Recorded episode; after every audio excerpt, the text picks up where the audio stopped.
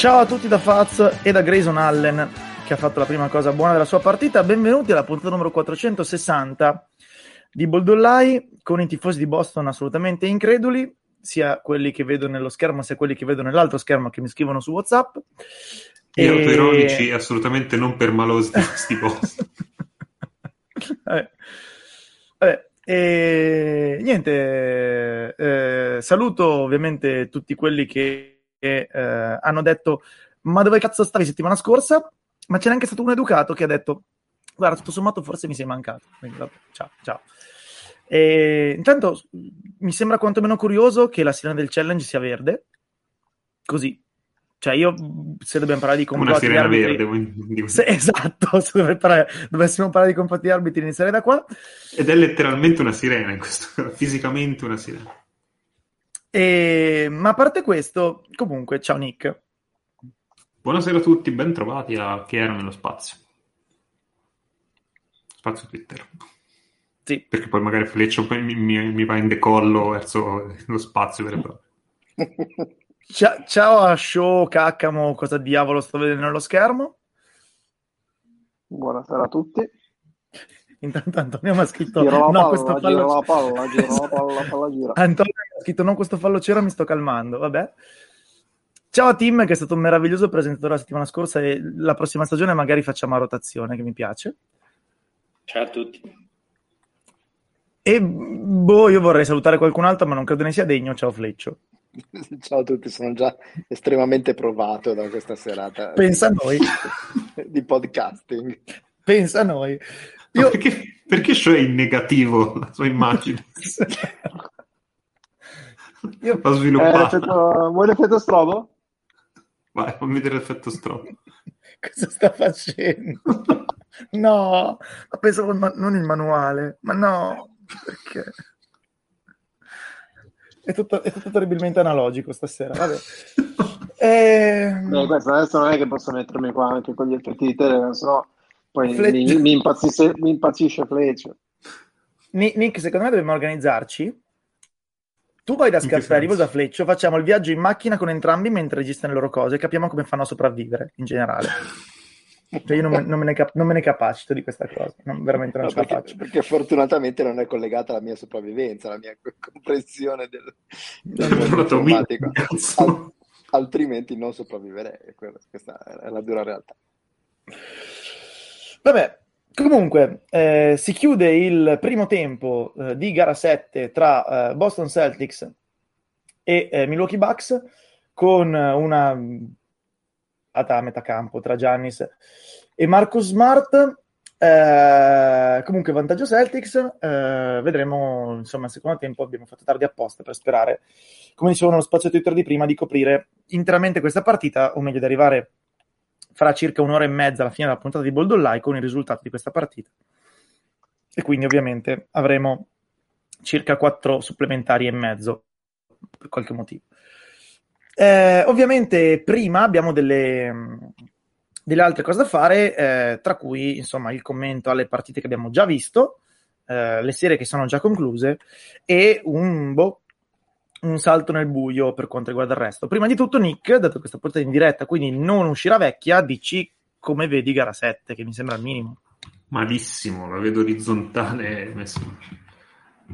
No, la, vedi orizz- la, la, vedi orizzontale? Con i piedi davanti? Non... Eh, sì, più o meno sì, la vedo da mo- No, la sto vedendo veramente ma eh, vabbè, è, è quello che, che, succede tutte le gare 7, dove un po' gli schemi vanno a quel paese, giustamente pure, si va molto sul sentimento, chi se la sente, chi difende meglio.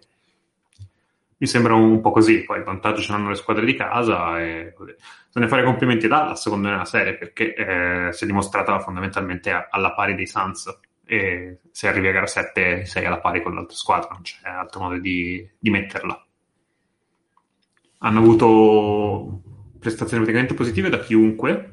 Che for- forse Branson è quello che ha deluso di più per quanto riguarda Dallas, il resto hanno fatto tutti eccellenti gare, specie in casa, in casa sono stati veramente eccellenti. Pa- Powell, dai, un pochino Powell. Sì, sì, se vuoi, un pochino Powell, però anche Powell non è morto, cioè, no. ci si aspettava che dentro subisse molto di più Ayton McGee, invece in realtà quasi per nulla, quindi almeno difensivamente ha, ha retto secondo me. E tutti i loro tiratori sono entrati in ritmo, specie nelle gare in casa, penso abbiano tutti quelli che non sono eh, Luca e Branson con 44, 43, una roba del genere, tutti molto, anche il Tirichina si è riscoperto un tiratore sugli scarichi. No, comunque veramente mh, difendono, hanno difeso veramente bene sono stati in grado di punire su, sulle cose, quindi secondo me hanno fatto un'eccellente serie comunque. Va. Sì, ne parlavo, con, ne, ne parlavo, con, Dario Costa l'altra mattina nello spazio. Questa, questa serie è sembrata quasi eh, un videogioco con l'algoritmo che ti condiziona il percentuale al tiro dei giocatori a seconda che tu stia in casa o in trasferta. Sì. Eh, perché veramente c'è una, una differenza assolutamente inspiegabile. Eh, però insomma per lo spettacolo nostro, eh, escludendo le coronarie tue di Carlo, di Vitto e altri tifosi di Phoenix e di Dallas che conosciamo, eh, è stato comunque un, un bel vedere. Torna è, mente, è, stata una bella prego. serie, sinceramente, perché non mi è sembrata particolarmente. Cioè, eh, le partite erano tutte blowout, fondamentalmente. Quello sì, eh, quello sicuramente sì, come, come, la settima, anche la settima sarà un blowout della squadra in casa, eh, però sì, Ce lo auguriamo tutti, compresi Carlo, Vitto. E... questo, questo, questo, è vero. Va bene. Ehm... Niente, io... Facciamo già il funerale vichingo a Dallas, no? Quindi... No, eh, se volete possiamo parlare dei Sacramento Kings che hanno assunto un allenatore ed è... E questo allenatore volta... ha perso di 55. la prima volta al 2006 che l'allenatore dei Kings partecipa ai playoff anche se non allenando i Kings, ma questo è un dettaglio, mi sembra. E, e vabbè, insomma, tutto sommato, diciamo che per costruire cultura Mike Brown non è malaccio. Poi probabilmente ha degli altri problemi, però credo che per il livello cui stanno i Kings un profilo tanto migliore non potesse essere disponibile, una scelta tanto migliore non potesse essere fatta. Poi magari fra tre anni saremo qua a dirci eh, i Kings escono sempre al primo turno, non hanno margine con Mike Brown, però vorrebbe dire che i Kings hanno fatto un primo turno che è appunto una cosa che manca da 17 anni praticamente, quindi sarebbe stato un trionfo quindi va bene così. Secondo me è più facile che tra due anni dire Mike Brown forse è meglio se fa solo l'assistente perché probabilmente non è tagliato per fare capo allenatore e tornare a fare l'assistente. Beh, sono praticamente vent'anni che ha fatto il capo allenatore le prime volte, quindi anche comincia a essere vetusta sì, come figura. No, ma poi come diceva, come diceva Reisdorf eh, quando sostituì Doug Collins, ci sono allenatori che ti portano da A a B e allenatori che ti portano da B a C. Eh, Mike Brown probabilmente non è un allenatore che ti porta da B a C, però eh, visto che i Kings hanno bisogno di, intanto di, di arrivare a B, eh, eh, per loro può andare bene. Poi quando sarà il momento se è o non è un allenatore da titolo, secondo me ci metterebbero la firma per arrivare al punto in cui eh, si arriva a quello, però finché non gli chiedi il titolo, chiedere di costruire una signora squadra, lui lo sa fare, l'ha fatto. I Kings devono iniziare a starne l'alfabeto per cominciare, poi... esatto. Devono passare da alcune forme all'alfabeto. Poi... Esatto, I, i, Kings hanno, portato, hanno, bisogno di essere portati dalla Shva alle lettere che usiamo noi arabe. Vabbè. Esatto. Ehm... È, anche, è, anche un po', è anche un po' choosy dire, eh, ma chissà se è un attore adatto ai Kings. Ma i Kings hanno. Fle- Fleccio. Per i Kings un lusso. Fleccio, Fleccio, il boomerometro l'hai già rotto anche senza dover usare parole come choosy. Cioè, per favore. no, l'ho, l'ho usata perché dire, sembrava una parola che dite voi, voi giovani. Devi dire gringe. Esatto, usare, usare, usare, in modo, usare, in modo, imperfetto parole che sembra che ai giovani vengano comodo è, molto boomer, quindi no. Secondo me se fosse in grado di cambiare il font, Preccio scriverebbe su Twitter in Comic Sans. sì, e poi metterebbe la l'H su ogni tweet. Vabbè. Esatto. Eh, allora, io inizierei a fare un attimo il punto della situazione sulla serie tra gli Warriors e i Grizzlies partendo da alcune domande Mm, quindi mm, la prendiamo come funerale dei Grizzlies, eh, che poi non è un funerale, in questo caso il funerale lo facciamo dopo ai Sixers. Al saluto ai Grizzlies e poi andiamo a vedere il lato Warriors eventualmente. Le domande arrivate sono, prima Filippo sullo spazio Twitter ci ha chiesto, eh, i Grizzlies sono sicuramente più forti con già, ma non è che non sono poi forse così tanto più forti con già che senza già, quindi la differenza non è quella netta che ti aspetteresti tra una squadra che perde il suo All-NBA e l'unico che ha è una squadra che appunto non ce l'ha, come che ne so, Dallas senza Doncic, um, per vedere un altro roster in cui c'è un All-NBA e niente, tra virgolette, non, non ci sia niente, nessuno dei due, due roster, poi ci siamo capiti. Um, ma appunto sono, sono, vicini, quindi capire se è un problema di già, se è un merito degli altri e così via. La domanda che ci ha fatto Show, perché Show, per chi non ha sentito prima lo spazio su Twitter, ci ha fatto una... Do- tu non ridere, ci ha fatto una domanda, chiuditi il microfono se lo faccio io, ci ha fatto una domanda per poi darsi una risposta, ho messo un promemoria, non si è capito, e ci ha chiesto quanto già Morent migliora gli altri, immagino intendesse come cultura di squadra contesto, non necessariamente con la sua presenza in campo, ma poi credo che Shaw possa chiedere a Shaw l'interpretazione di quella domanda e se la farà da solo. e poi... e poi... e poi se, volete, se volete me la traduco. Bravo, bravo. D- domattina, domattina Show apre un Twitter Space in cui si fa delle domande. e si dà ragione. sì, no, è litiga, è litiga. E poi... Si, fa, si imbruttisce. Lore- Lorenzo invece via mail ci ha scritto Credete che la Vin si muoverà in estate? A me piacerebbe vederlo ai Grizzlies come aveva proposto Fletcher nell'ultima Fanta Trade Deadline. Eh, nel caso, credete che sarebbero disposti a dare via un Dillon Brooks più qualcos'altro? E poi l'altra domanda di, eh, di, Lorenzo è: stanotte scopriremo se era il primo allenatore dell'anno. Porta davvero sfiga. Ma questo credo che Nick hai già una mano impegnata. Se vuoi, impegna anche l'altra. Eh, quindi avete, esatto, avete le, le, tre diciamo, domande sui Grizzlies, vedete voi da che lato partire, se da questo o dal contesto insomma generale, poi nello specifico le domande, eh, funerale barra saluto di stagione ai Memphis Grizzlies, che resteranno eh, protagonisti di una delle vittorie più assurde per una squadra perdente in una serie, perché appunto quel più poi è finito più 30 qualcosa, ma più 55 veramente ah, non ha Però non ha provo a ribaltarla in modo un pochino positivo, che secondo me siamo partiti un po' troppo negativi su questo molto, molto, molto. di Grizzlies. È la miglior stagione della storia dei Grizzlies? Oh. Mm. Mm. Mm. Quelle con secondo me ci assomiglia molto. Ma quelle con Mike Colley e, e Zibo, che era l'MVP sentimentale della Lega, uh, secondo me eh, insomma, un filo di più perché c'era il rischio che vincessero completamente il titolo, erano proprio contenti. Eh, ma, ma, mai avuto il secondo record NBA, sono usciti con quelli che attualmente sono, se non i favoriti per il titolo, i secondi favoriti, ma insomma. E se la sono giocata completamente alla pari, perdendo il loro miglior giocatore in gara 3. Non lo so, a me Io questa non... di stagione un po' atipica in cui il record della stagione regolare lo, cioè, lo, lo guardo con rispetto, ma non necessariamente in modo indicativo però sì, ci può stare. Diciamo che forse se non è più importante una delle più rappresentative sicuramente. Cioè, le, le, stagioni con Zibo e Gasol, che erano ovviamente la, la, migliore versione di Grizzlies, se non dopo questa o prima di questa, insomma, nel stesso tier, non è che sono andate tanto più avanti di così. Condivido. No, è una, do- è una domanda legittima. Ci sta che la risposta sia no, ma è una domanda assolutamente legittima.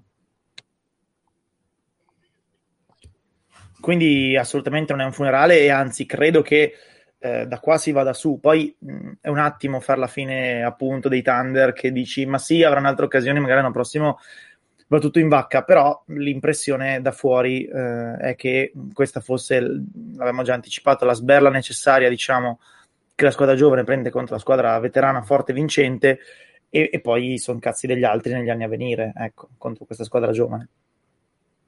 Che poi non è stata neanche una sberla, insomma, è stata ah, no. una, cioè, una, una, serie comunque, se non alla pari, al 49-51%. Quindi... L'unica nota negativa, secondo me, eh, cercandola a tutti i costi, è che eh, quando esci, perché bene o male ti, ti si rompe eh, la star, eh, secondo me loro sono intimamente convinti di essere più forti dei Warriors, di essere stati penalizzati dalla sfortuna più che ancora da qualche eh, tra virgolette difetto caratteriale. Però insomma, questo ce lo dirà il tempo. Comunque, in assoluto, il problema credo che prima o poi diventerà nei rinnovi perché sono tutti, sono tutti rookie fondamentalmente, tutti rookie scheda rookie a parte un paio. Eh, tra un po' dovranno fare delle scelte importanti. Questo mi sembra un ottimo gancio per andare a rispondere alla domanda di Filippo eh, su invece... se sono più forti con o senza, però eh, no, io, dimmi. Io, no, no, io volevo partire dalla domanda di, Scusa, di su, su ah, la domanda su già, nel senso che eh, secondo me il fatto che rendano altrettanto bene, se non forse paradossalmente anche meglio senza già, eh, io risponderei è una qualità, nel senso che non è un, un problema di, di, già e non è una, eh, uno sminuirlo, ma è una, una, dimostrazione del fatto che hanno costruito una squadra, eh, un, un, collettivo forte eh, in cui già è, il, eh, è l'asso nella manica e non è il giocatore su cui si basa tutto il tuo gioco, come succede a volte in, in altri casi con la tua stella, tipo, non so, eh, i Mavs con Doncic, eccetera, eccetera. Quindi non credo che sia un... Cioè, è vero, possono giocare altrettanto bene, forse addirittura meglio come, come qualità di gioco, anche senza già. Questo non vuol dire che, eh, che sia un problema, ma è una, eh, è una, non so se è una scelta precisa, ma comunque una, un percorso a cui sono arrivati e che io trovo estremamente positivo eh, anche per il futuro, per, per i loro sviluppi futuri. E poi sul discorso di Show che dice se già migliore i suoi compagni, secondo me la risposta è sì, perché per esempio Jalen Jackson è un giocatore diverso rispetto a quello che è entrato nella Lega, eh, proprio in termini di, eh, di, di, di aggressività, di, eh, killer instinct, di, difesa e tutto, e, e questo secondo me ci arrivi perché c'è una buona cultura, ma se la tua stella non dà l'esempio, eh, per quanto sia un ragazzo estremamente giovane, anche la tua stella, eh, se avessi avuto uno che, che non dava l'esempio, che non, non, tracciava la strada giusta, non ci arrivavi a migliorare in quel modo lì. Ma poi soprattutto secondo me gli ha, gli ha anche... Cioè, è, è, stato proprio un percorso che è nato con la crescita e l'esplosione di, di Morent, che si è trascinato dietro anche tutti gli altri che sono cresciuti esatto. per la sua presenza, uh, uh, ma anche come, come, concetto tecnico, non solo come, come concetto di, di, mentalità, eccetera. Quindi secondo me, eh, senza già questa squadra gioca così, se non ci fosse mai stato già, questi giocatori secondo me non giocherebbero così, non avrebbero questo, eh, questa crescita che hanno avuto da Dylan Brooks a Bane, tutti quanti.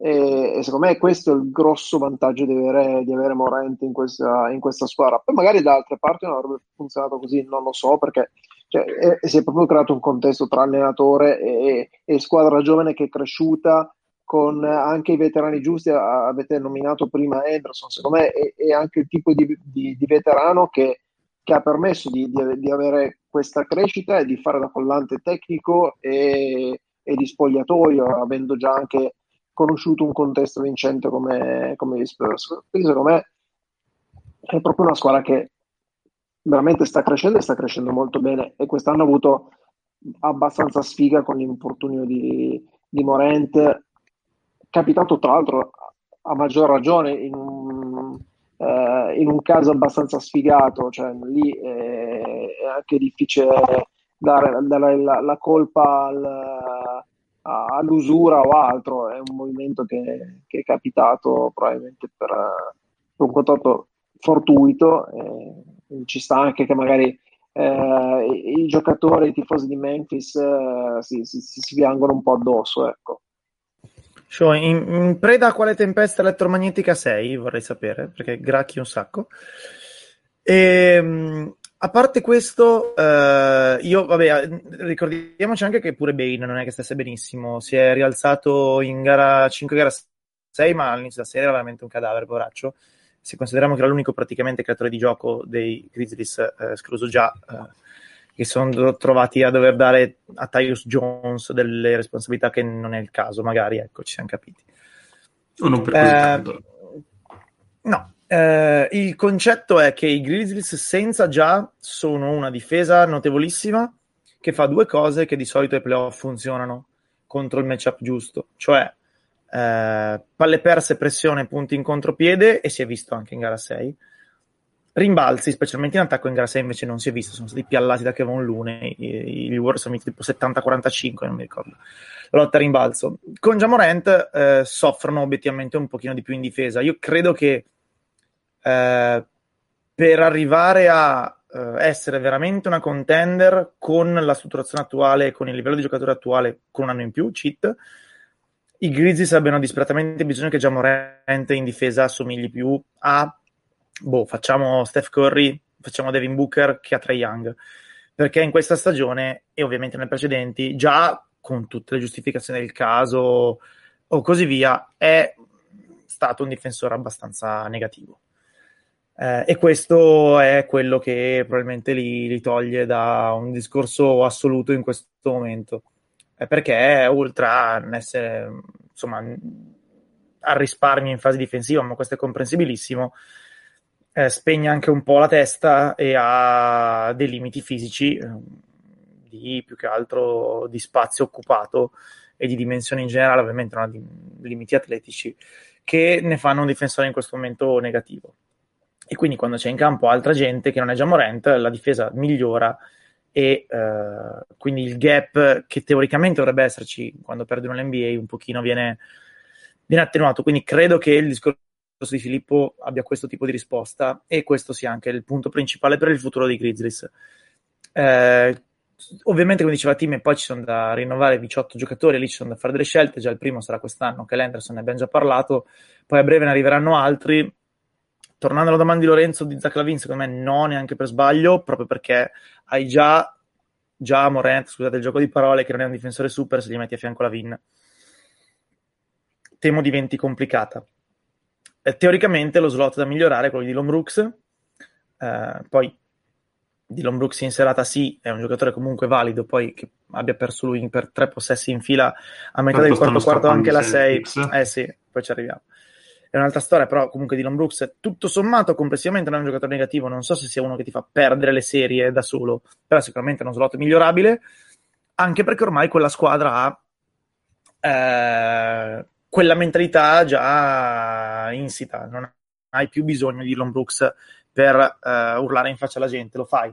Quindi gli eventuali pro di Dylan Brooks più o meno li hai già tutti, eh, il fatto che si sappia prendere dei tiri eh, non è una qualità perché lo può fare chiunque, prendere dei tiri e prenderli che abbiano senso, una qualità, e con lui mi sa che non ci siamo, tanto scappano tanto i Celtics.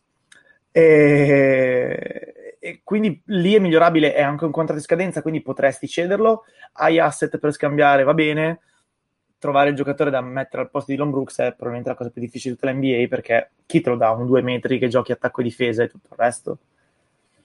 Eh, quindi lì è un problema. Di solo miglioramento interno, però è chiaro che i Grizzlies già l'anno prossimo partono top 4 ovest, credo. Sì, ti, ti aspetti almeno che si mantengano, quindi dovrebbe andare così.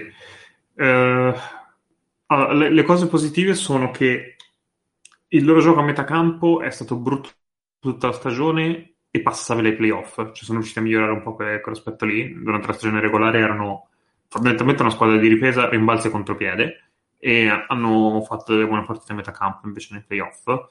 Uh, secondo me la cosa negativa e che è la cosa che mi ha un pochino spaventato di quest'ultima serie è che eh, i Warriors li hanno stracciati nel, in quello che doveva essere la, il loro punto di forza, cioè rimbalzo. I Blitz sono stati mangiati vivi a rimbalzo anche quando hanno rimesso dentro Steven Adams, che peraltro non si è capito perché avevano deciso che non potesse giocare fino a gara boh, 4, 5, non mi ricordo nemmeno. No, era, era rotto però, eh. era mezzo rotto. Sì, però comunque anche nella prima serie è stato deciso non può giocare perché contro Cat non eh, può giocare. N- nella prima serie sì, certo. Anche sì, però nel senso season era andato bene invece contro i Wolves. È andato molto bene, però il, il discorso è nei playoff non può giocare. Boh, con, contro Cat forse, ma non è che contro chiunque non può giocare, cioè non è che fare roba del genere con Cat vuol dire contro qualunque lungo de- dell'NBA. Quindi quello mi ha un po' sorpreso, nel senso una squadra che si è fatta battere nel, nel punto di forza da i Warriors, che comunque giriamola come volete, non sono grandi rimbalzisti, non è una squadra di, di grandi rimbalzi così, ma a un certo punto, prima che si rompesse Gary Payton era il, era il miglior centro della serie praticamente.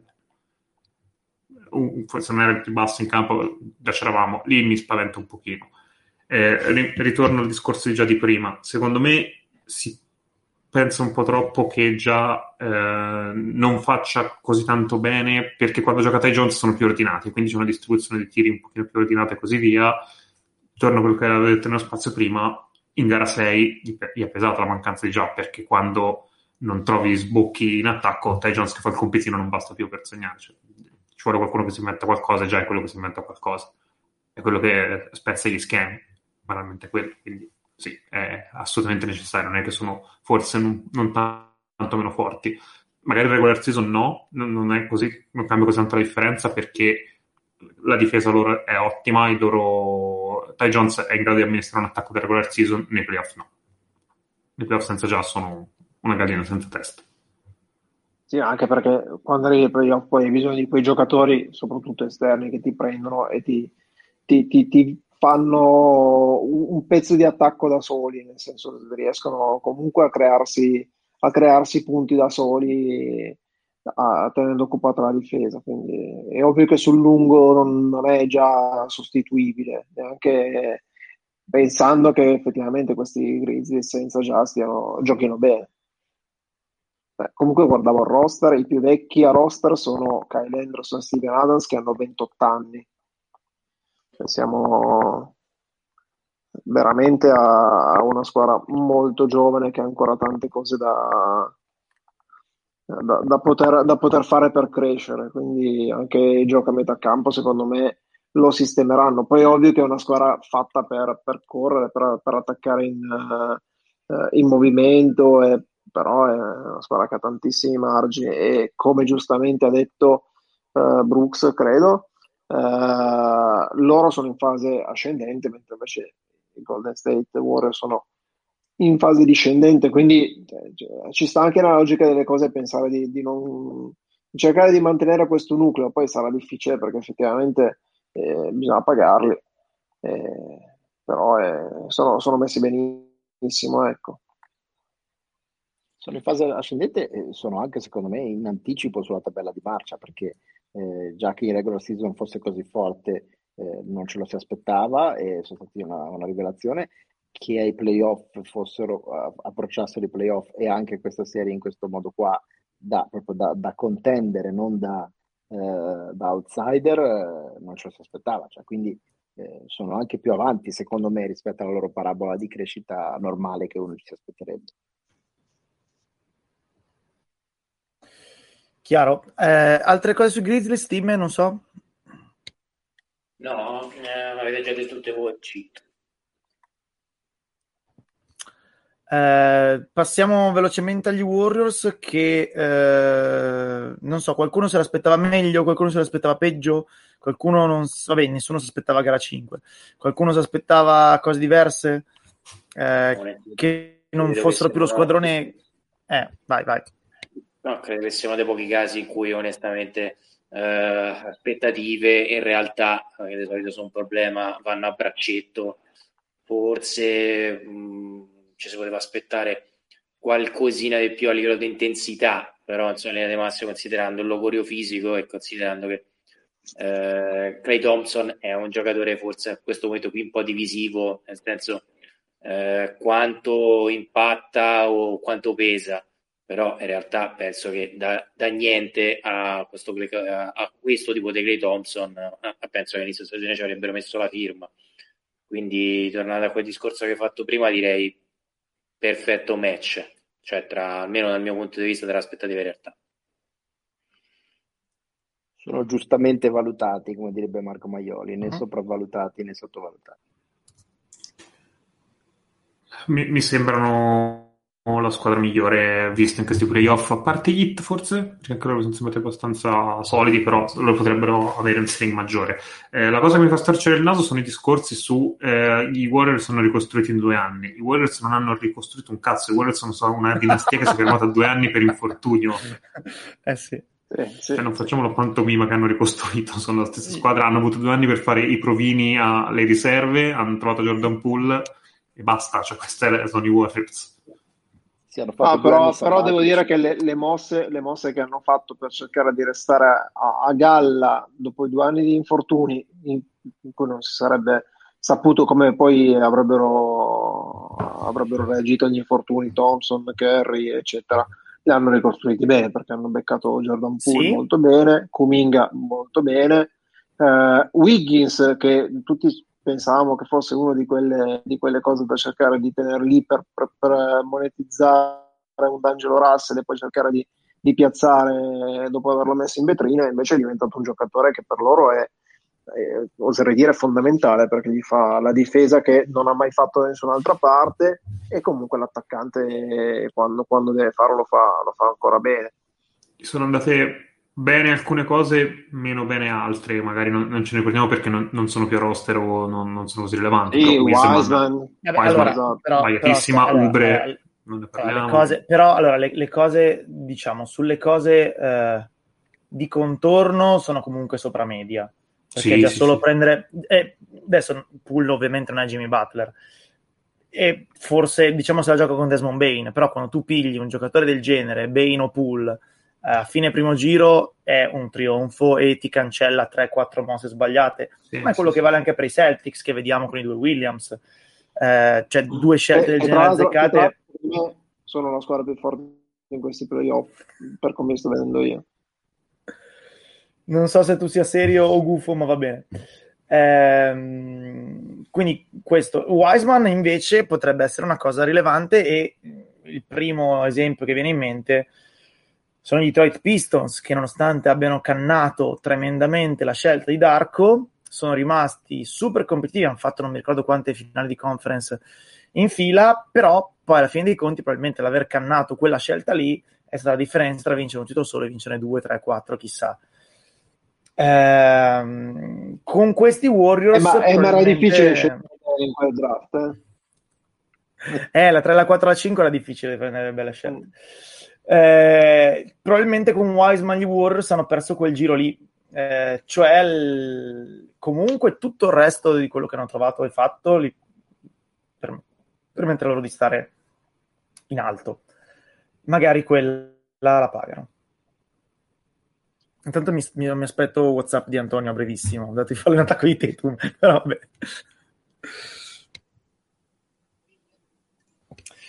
Eh, però sì, sono d'accordo che sono giustamente valutati, nel senso che sono una squadra umorale con altissima varianza, come sono sempre stati e tutto il resto, quindi sì.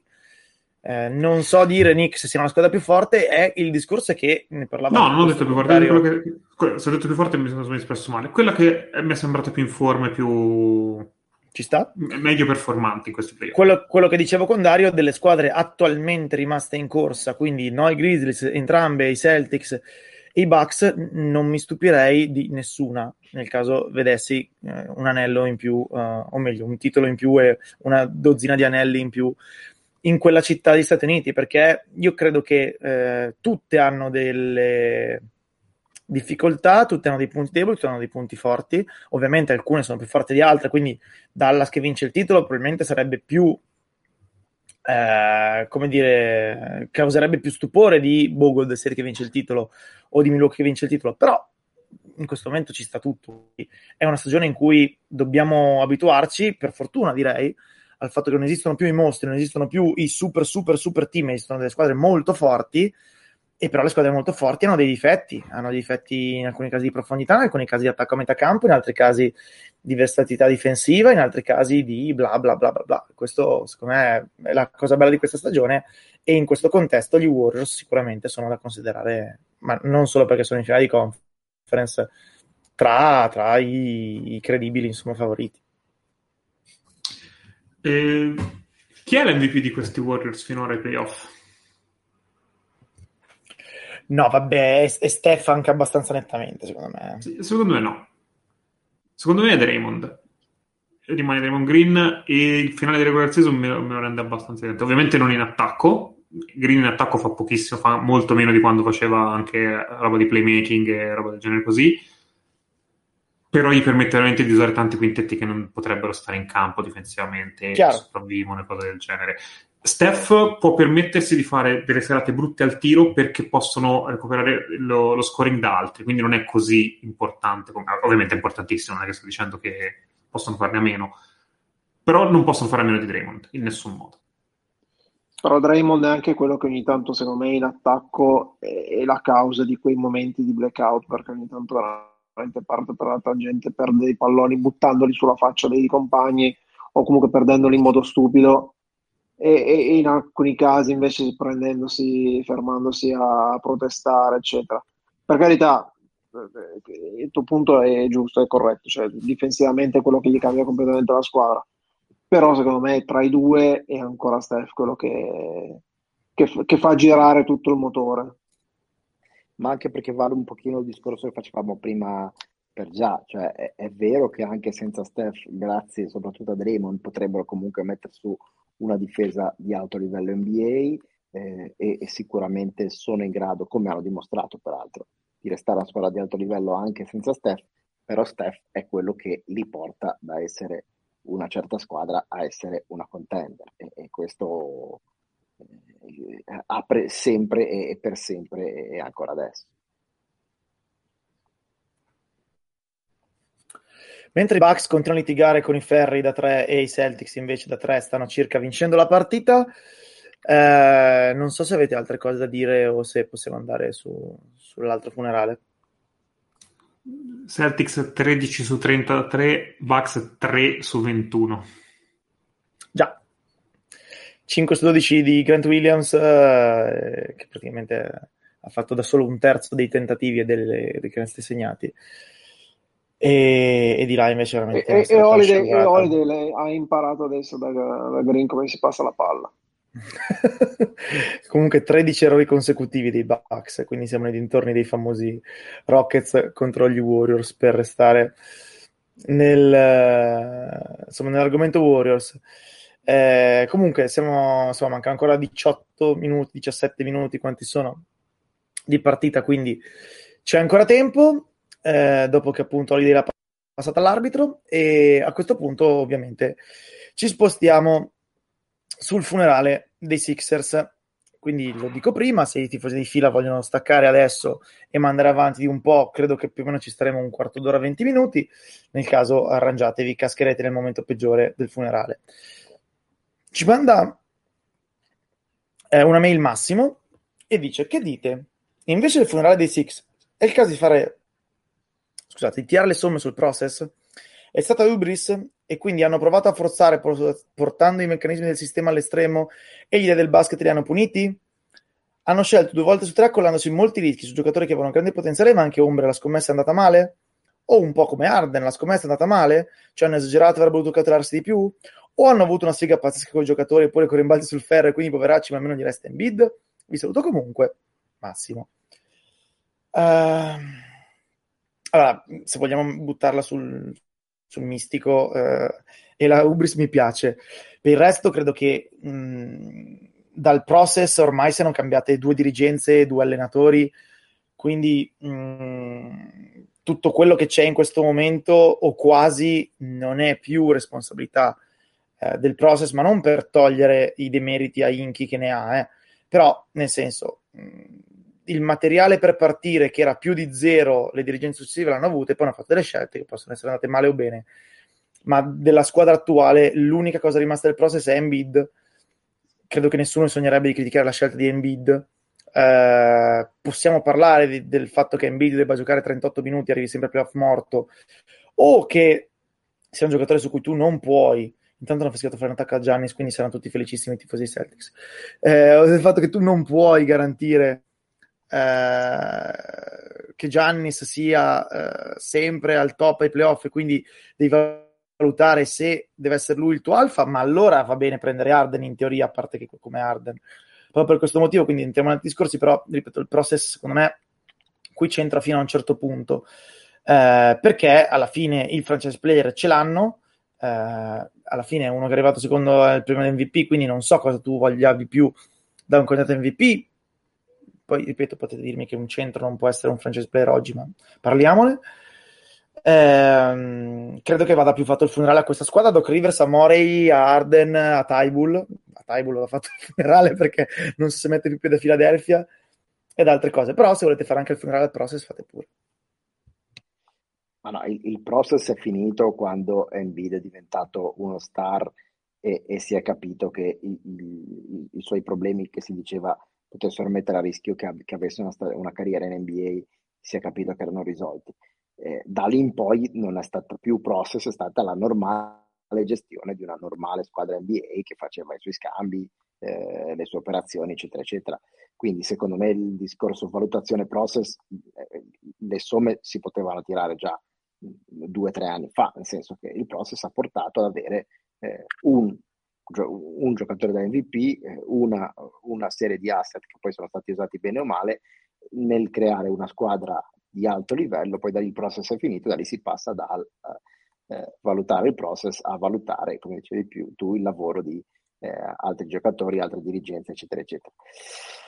Detto questo, eh, purtroppo stanno, insomma, t- tutte le scelte che, che, che, fanno alla fine della fiera, non so se sia rubris, non so se sia punizione divina o se semplicemente è perché così va nello sport, eh, finisce sempre che anche quando fanno un bel colpo, poi prima o poi gli si ritorce contro, perché obiettivamente eh, se un anno fa avessimo pensato a eh, Arden che si ricongiunge con Mori, Embiid, eccetera, eccetera, avremmo tutti detto che sarebbe stato un colpaccio incredibile che avrebbe cambiato la, la faccia della Lega e dopo aver visto la stagione che ha avuto Arden eh, ai Nets e poi anche a fila eh, sembra forse è una, una, scelta sbagliata.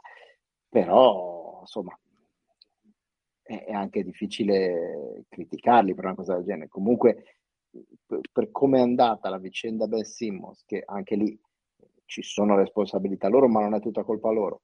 Uscirne comunque con qualcosa di più che un James Arden cioè, cioè, questa è stata, è stata obiettivamente una, una, magata a prescindere per cioè, poter prendere un giocatore del calibro di Arden, poi che non renda come ci si aspetti e che forse da adesso in poi non renda più come, come, come ha detto molto candidamente, forse troppo in beat, cioè non è più l'Arden di Houston, basta, se ci, ci, ci mettiamo d'accordo su questo e, e non ci facciamo eh, delle menate su questo, poi da lì in poi eh, si passerà a vedere che cosa sarà il nuovo Arden, un Arden più, più, più playmaker, più, più, distributore di giochi piuttosto che un Arden MVP.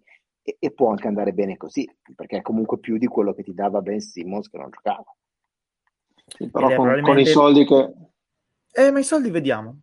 Eh, I soldi vediamo, è comunque probabilmente più di quello che ti dava eventualmente CJ McCollum e cose del genere, quindi qua eh, sì. ci stiamo. Sui soldi vediamo, nel senso che io credo abbastanza nettamente che Arden eh, terrà la sua player option qui l'anno prossimo, piglierà i suoi quasi 50 milioni. Eh, il max è, credo, fuori questione.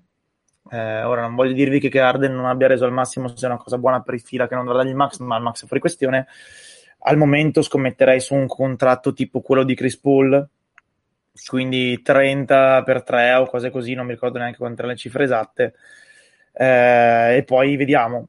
Eh, Arden è un giocatore che in teoria ha ancora tutto il tempo, appunto, vedendo Chris Paul, per decidere che strada dare alla sua carriera. Eh, quindi se vuole essere eh, uno che fa un sacco di soldi e si diverte o se vuole essere un giocatore che vince che sposta, eh, tanto dipende da lui. Eh, dipende da lui, da eventuali scelte che farà per la sua eh, diciamo, vita da atleta e il suo comportamento fuori dal campo in termini di alimentazione, abitudini, orari e così via que- questo credo che sia la parte principale. I soldi obiettivamente non più di tanto, anche perché tanto che Arden pigli 30 o 50 è un problema quasi solo per le tasche della, de- della proprietà. Eh, problema... Non per la flessibilità, dimmi, dimmi. È un problema, cioè, chiunque ci ascolta uh, sa benissimo il disgusto che ho provato per il, per il process per Inchi in generale la narrativa che ci sarà appiccicata sopra e con Mori e compagnia bella. Il problema fondamentale di, di Fila è appunto la narrativa e un ego spaventoso, perché io vorrei chiamare le cose con il loro nome, che aleggia tra eh, Rivers, Mori, che insomma da quando è arrivato in linea di massima secondo me non ha fatto altro che eh, dimostrare a se stesso e agli altri che eh, una delle trade peggiori eh, che è quella di Westbrook che ha messo su e che fondamentalmente ha chiuso il ciclo di Houston fosse solo un, eh, un incidente di percorso e abbiamo passato tutta l'estate eh, con una trama che riguardava Casa Vianello nel linea di massimo, tutto il rispetto, cioè nel senso ok, per Ben Simmons cosa mi dai? Eh, poteva tranquillamente prendere eh, McCollum piuttosto che Dejante Murray, ma lì il problema non è tanto cosa prendevi, eh, dovevi fare un ragionamento abbiamo, l'ho detto, lo ripeto, tu non puoi prendere un giocatore a febbraio, a febbraio prendi Boris Dio, cioè prendi il cioccolatino, prendi il giocatore che ti aiuta, ma non prendi una star, ricostruisci la chimica, eh, fai 15 partite e poi dici ok, vinco il titolo. Eh, era assurdo anche se avessero preso Arden, se avessero preso Arden al top della carriera, sarebbe stato più semplice, ma comunque difficile. Secondo me Rivers è stato inadeguato eh, come l'anno scorso perché Arden fondamentalmente eh, improvvisava una partita, gli è entrato il tiro e sembrava improvvisamente risolto tutti i problemi. Ma che massimo è un caos disorganizzato quello dei Sixers, minutaggio come dicevi Embiid, ma anche quello di Arden che ho trovato assolutamente fuori scala, eh, gestiti male eh, e soprattutto con, eh, con Arden che si è autoscambiato, quindi in linea di massima non, non hanno mai cercato il giocatore giusto, hanno preso il nome, hanno cercato di mettere dentro eh, un altro personaggio che a sua volta ha i suoi problemi di ego da far scontare a se stessa la squadra. Detto questo, l'anno prossimo, se tutto si congiunge, se gli astri si allineano, resta una squadra che può dire la sua per il titolo assolutamente, soprattutto se Arden ridefinisce il suo gioco con le gambe che ha in questo momento, che sono discrete, cioè io non, non vedo un ex giocatore come sento da più parti, però è chiaro che è un giocatore che non può più fare quello che con, cioè, a me intenerisce quando prova in tutti i modi a eh, cercare di entrare con i teardrop e fare esattamente quello che faceva 3-4 anni fa, perché gioca ancora come eh, un giocatore che ha un primo passo che va rispettato e purtroppo non lo è più in questo momento. Io mi auguro che evolva la Chris Paul da questo punto di vista, però insomma, il, non sono molto ottimista, ma sono comunque ancora speranzoso, perché questa parlare dell'esterno più importante della tua generazione o giù di lì. Eh, però ecco, detto questo, cioè, vedo enormi responsabilità da parte della stanza dei bottoni, da parte della stampa che tra Process, More e altro ci ha costruito dei mostri. Eh, a me dispiace solo per i tifosi dei Sixers e per Embiid che ha perso un altro anno di Prime, non so quanti ce n'ha ancora. Domanda: con Embiid sano, Phil avrebbe perso lo stesso la serie? Sì, secondo me sì. È difficile da dire. Ti direi che se non tornava in bid venivano swippati piuttosto facilmente. Sì, vabbè, sembra questa, abbastanza... questo è abbastanza palese. Sì. Eh. Comunque, Però... per quanto il livello top dell'NBA non sia più altissimo come quello dei, dei super team, eccetera, il livello medio è più alto. Quindi il fatto che una squadra venga swippata senza affrontando comunque un, un Miami in cui Lauri è rotto di acciacchi ci sono non è così scontato come cosa quindi è un indizio secondo me. Ah, e poi aggiungo una cosa al volo cioè Embiid ah, le classiche interviste idiote con tutto il rispetto di Embiid a fine anno perché le cose vanno anche dette cioè, un'altra intervista non senso come, come la che colpa degli altri non è colpa mia in parte anche vero in parte comunque non va detto ma in generale non puoi rimpiangere eh, Butler che se fosse rimasto a fila non avrebbero mai saputo gestire come hanno gestito gli Hit e c'è un motivo perché gli Hit hanno quella solidità lì perché riescono a assorbire i problemi. Io, io non credo che Butler eh, rimasto ai Sixers avrebbe portato generato dividendi. Non so voi come la vedete però il vantaggio e la qualità di Miami è nella gestione cosa che sì, i Sixers oggettivamente hanno dimostrato. Però onestamente Vabbè, io non credo Embiid... cioè No, dicevo, Embiid è un giocatore fenomenale, personaggio assolutamente positivo, simpatico, brillante, tutto quanto, però per dire pane pane, vino vino, ha questa odiosa tendenza a, me- a buttare sempre qualcun altro sotto al bus. Questo sì, ce l'ha, però anche lì nessuno è perfetto al mondo, lui c'è questo difetto qua e quando le cose vanno male eh, prende il primo che passa o anche tutti gli altri e li tira sotto al bus. Guarda, aggiungo, una, aggiungo un'altra cosa a, a questo fatto qua secondo me ora Embiid ha ancora la scusa che ai playoff si rompe, è, è, sempre rotto. Tra un po' rischia di fare come Chris Paul in cui non è una scusa ma è una colpa. Se continua così e continua a avere problemi del genere, tra un po' si dirà perché non è mai sano ai playoff questo? Giusto no, è, eh, è, no, non è giusto come sì, cosa, sì, però no, no, vero, vero. arriveremo anche lì se continua così più che altro sì, secondo più, me più, più, che a Chris Paul più, no più che a Chris Paul io pensavo a Shaq che però Shaq aveva dei problemi di, eh, ben noti di, di, di, scarso impegno a diciamo così a curare il suo fisico in off season sì però, però Shaq diciamo che scioperava fino a dicembre poi da Natale in poi era, si partiva sì, certo, Pi- piuttosto faceva il contrario, cioè che sì, sì, sì, non esatto. era in forma dignitosa all'inizio, poi alla fine c'era.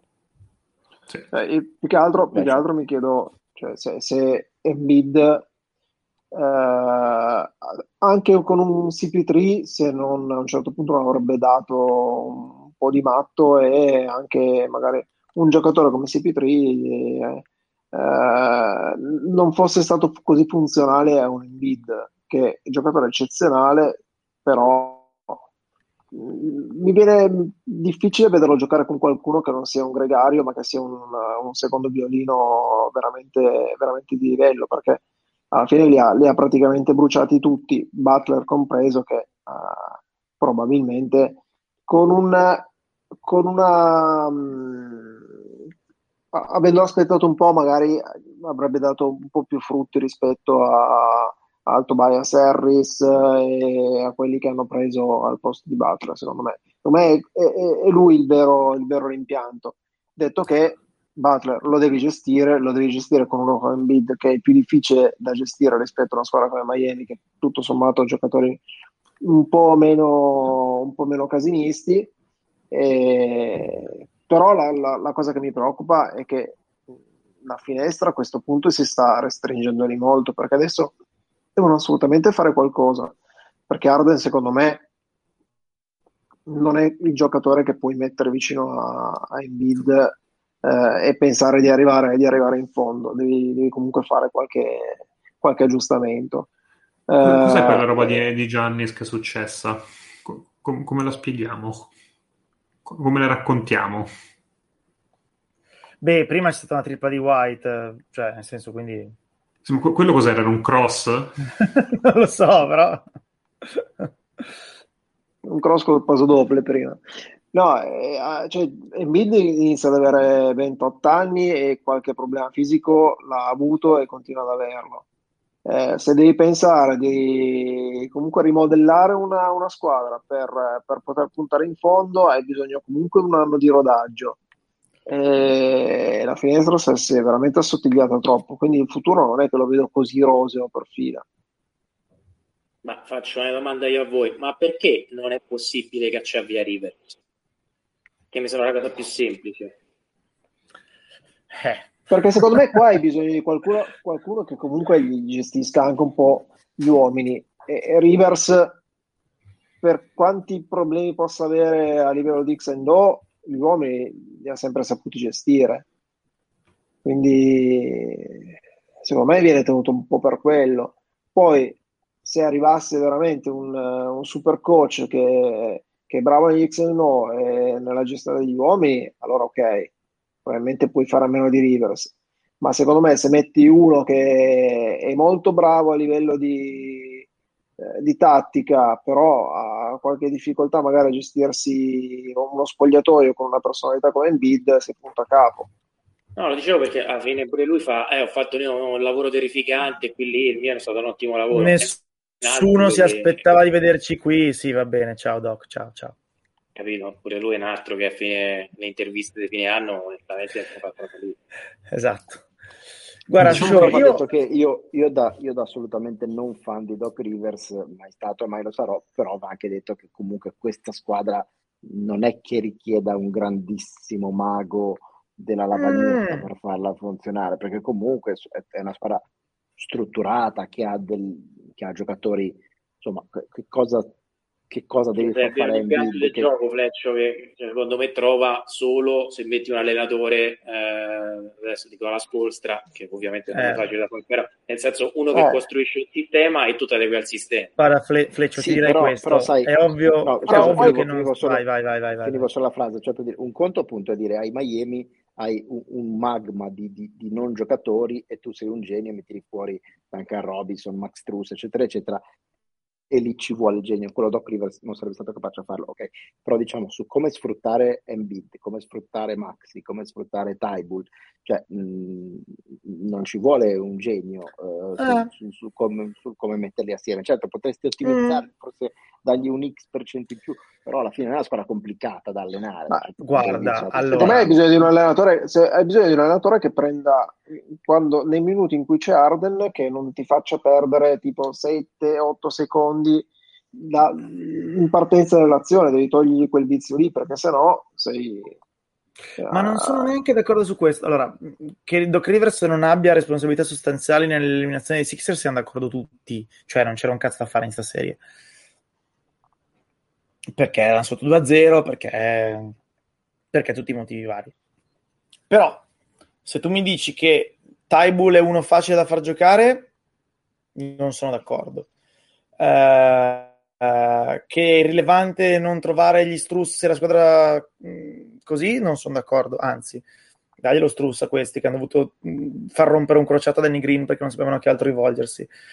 Uh, se mi dici che insomma mh, è una strutturazione di squadra facile è vero, ma comunque qualcosa in più te lo possono dare gli allenatori competenti. Certo. Più che altro questo doveva essere non un guarda che disastro ha fatto Doc Rivers, ma un approfittiamone per cacciare Doc Rivers, che ovviamente però sta in piedi se è un'alternativa migliore.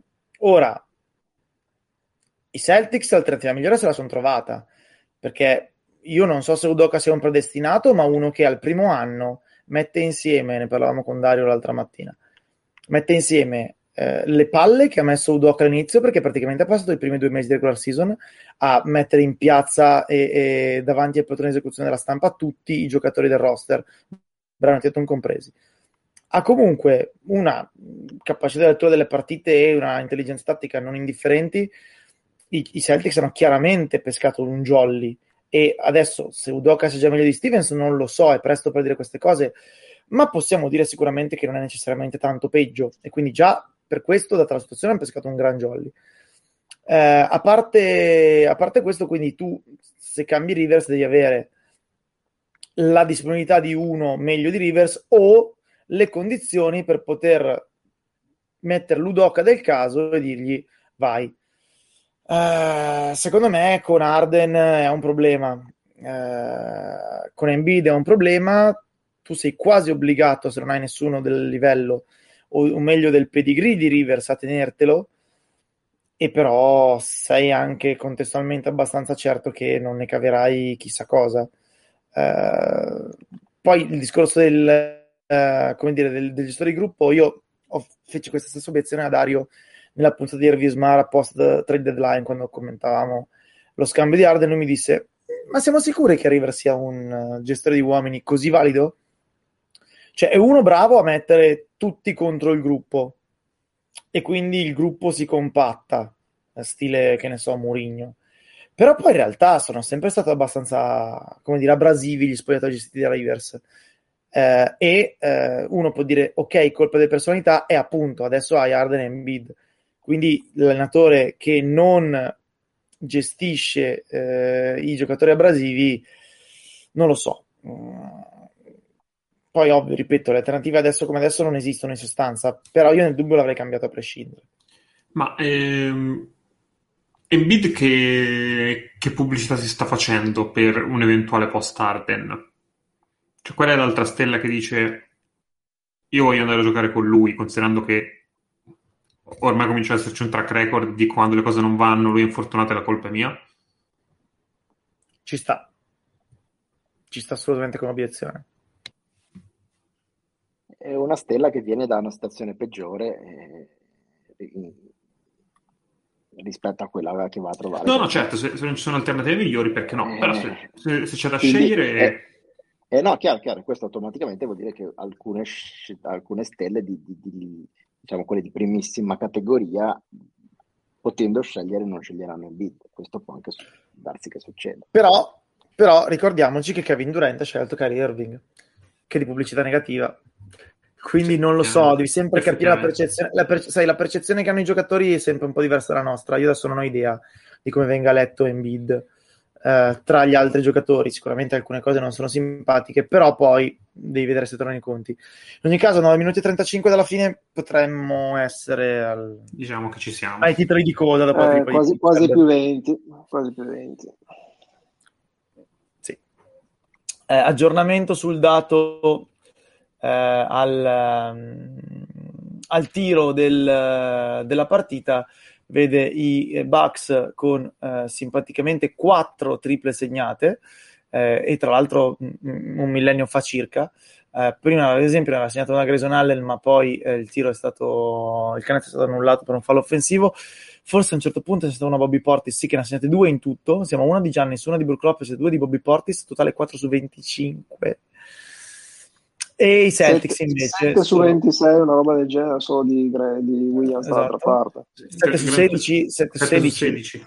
Cioè, cioè Williams ha fatto il doppio delle triple dei, dei Bucks praticamente. E 17 su 41. Il resto della partita non voglio dirvi che sia in equilibrio, ma più o meno, se andiamo a vedere rimbalzi, palle perse, eccetera, siamo decisamente in equilibrio. Poi sta facendo una fatica boia Giannis, che sta tirando dei semi ganci che spesso sono delle mattonate allucinanti. Ma, ma col, col, fatto che non entra la tripla a Boston, può permettersi di buttare esatto. 4 dentro. E... Esattamente, esattamente. Quindi, vabbè, nel caso ci torniamo dopo. Eh, altre cose su fila e sui Sixers, quello che diceva Tim, secondo me è molto, è molto interessante il fatto che non fai uno scambio del genere a metà stagione. Secondo me, comunque, tenersi Simmons era ormai è impossibile, quindi più o meno lo fai lo stesso. Eh, il rischio che rimangano diverse scorie eh, c'è. In ogni caso, la prossima stagione avrai uno season di tempo e tutto il resto, quindi sono d'accordo quando dici che comunque l'anno prossimo non partono con una squadra senza, senza speranze. Secondo te c'è qualche tifoso dei Sixers che avrebbe preferito tentare di riappacificare le cose con, con Simmons o no? Ma è, un, è un'ipotesi che ha, che ha, le gambe, cioè non, non, ce n'è veramente, non c'è veramente la possibilità, secondo me, a prescindere. Proprio Simmons che secondo me non voleva più era, sì. era, proprio secondo me impossibile. Simons aveva chiuso, fine. Simons aveva chiuso, cioè non, non, c'era niente che tu potessi fare. Ci sta, eh, ci sta. No. E qui torniamo no. brevemente al discorso della gestione delle stelle, perché comunque sia ehm, nel momento in cui poi faccio un inciso velocissimo, sono uscite fuori le notizie di lui che buttava via il pallone, che si era tornato a allenare, ma era polemico in quel momento lì io non credo che eh, nei tre anni precedenti Simmons non avesse mai dato segni di incandescenze o stranezze e che improvvisamente sia diventato quello che hanno dipinto. Non usciva nulla, però è chiaro che secondo me dentro quello spogliatoio, come diceva Faz prima, c'era parecchia cosa, parecchia carne al fuoco già da te. Su Simmons poi, ripeto, starei abbastanza cauto nel inserirlo in, in altri spartiti noti perché mi sembra veramente un caso particolarissimo eh, siamo secondo me molto più vicini a Larry Sanders che a un certo punto dice me ne vado vaffanculo a tutti. Eh, che al De Rosa al Kevin Love che la raddrizzano eh. eh. però insomma vediamo come va. Eh, basta quindi non ci sono altre questioni su quella serie? Eh, parliamo un attimino di Miami? La, la, Lauri morto mi sembra un problema non da poco No, ma e qual è il problema fondamentalmente? Hai rigiocato sopra il femorale? Solo quell'infortunio lì? L'ha curato poco? il, il, bic- il bicipite femorale è un muscolo molto delicato, molto complesso, che richiede attenzione e gestione oculare. Non so se è stata colpa sua, colpa dello staff, spolstra tutti insieme, eccetera. Ci ha fatto praticamente sul cazzone, nel senso che ha giocato quando non ce n'era bisogno. Poi capisco che stai sopra 2-0 nell'arco di un weekend, ti trovi due pari, ti fai delle domande, però non c'era veramente bisogno di sforzarsi. Lauri probabilmente andava tenuto a riposo una decina di giorni e quindi sì, ha chiaramente aggravato un problema che già non era da poco. Sì, anche perché resta, resta, resta eff- zoppo, effettivamente, nonostante alla fine la miglior partita di Arden nella serie, c'erano dei dubbi che questa serie sarebbe cambiata così radicalmente. Cioè, la miglior partita della serie di Arden perché gli entrano quelle quattro triple nel finale, perché poi per il resto mi sembrava comunque una serie abbastanza sul controllo di Miami, cioè avrei aspettato almeno a perderne un'altra prima di, di tirarlo dentro così. Chiaramente sì. No, eh, però, vabbè, col senno di poi.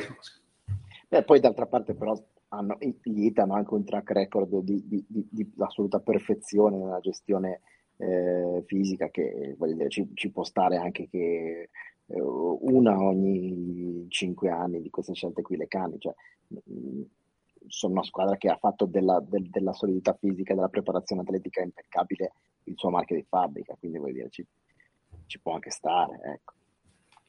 No, eh, torniamo sugli hit al teorema che avevo fatto tempo fa e eh, che più o meno sono stati contravvalido con mia somma sorpresa perché onestamente quando l'ho formulato c'avevo i miei dubbi, cioè nel senso che eh, l'anno scorso eh, era una stagione assolutamente da prendere in considerazione per tanti versi, proprio perché post bolla sia i Celtics che gli Heat erano implosi e quest'anno eh, quando abbiamo fatto pure eh, gli over-under io ero abbastanza sorpreso del fatto che fossi uno tra i pochi che eh, era ottimista su questa squadra qui, immaginavo che andasse così avanti, sono onesto, ma cioè, la, gli hit con un anno in più, tra virgolette, cioè di, di ripresa e con la possibilità di far crescere Adebayo piuttosto che Erro, mi sembravano onestamente molto interessanti. Eh, I Celtics abbiamo, detto, abbiamo passato due mesi a, a, a perprimerci, però linea di massima eh, sono due sistemi, eh, tra virgolette, anti NBA in questo momento, cioè nel senso mh, non so se come dice Nick il livello medio è più alto o più basso, io i miei dubbi ce l'ho, soprattutto se vedo Grant Williams che tira tutte queste triple come stasera ad esempio, cioè, non sembra un livello celestiale. Eh, però ti, ti direi, è proprio questo il motivo, perché anni fa non c'erano i Grant Williams che riuscivano a tirare così tanto bene. Eh, e ora un qualunque Grant Williams c'è la, la, la, fase trova la serata buona. E che Grant Williams l'aveva portato nell'umido dieci anni fa.